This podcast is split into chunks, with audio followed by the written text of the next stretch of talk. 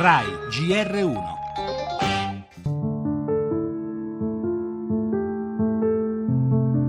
La difficoltà maggiore è la variabilità dei numeri.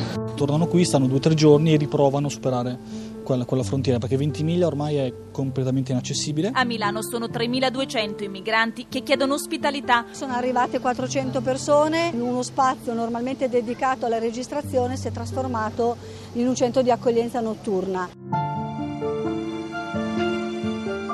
Bisogna capire questo reflusso da Ventimiglia e da Como. Col prefetto si sta monitorando la situazione per cercare di resistere a questa onda d'urta che c'è. La città a questo punto è al limite e faremo una fatica enorme a accoglierne altri.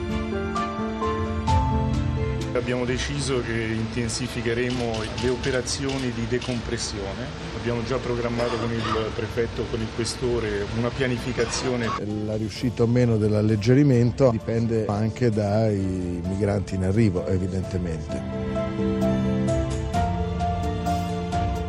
Quello che bisognerebbe fare è rafforzare un programma che è il programma di relocation, trasferimento di alcuni migranti negli altri Stati membri che si sono detti disponibili ad accettare un tot numero di migranti.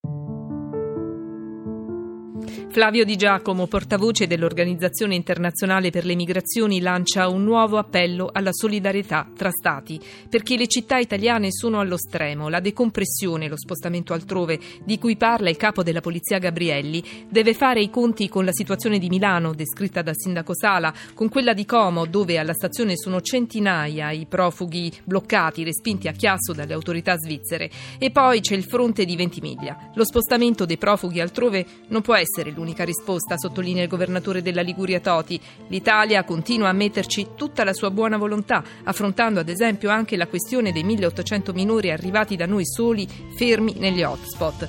Tra qualche giorno, annuncia il Viminale, saranno trasferiti in 36 nuovi centri. Ma gli arrivi continuano. Barconi che spesso partono dalla Libia, carichi anche di profughi siriani.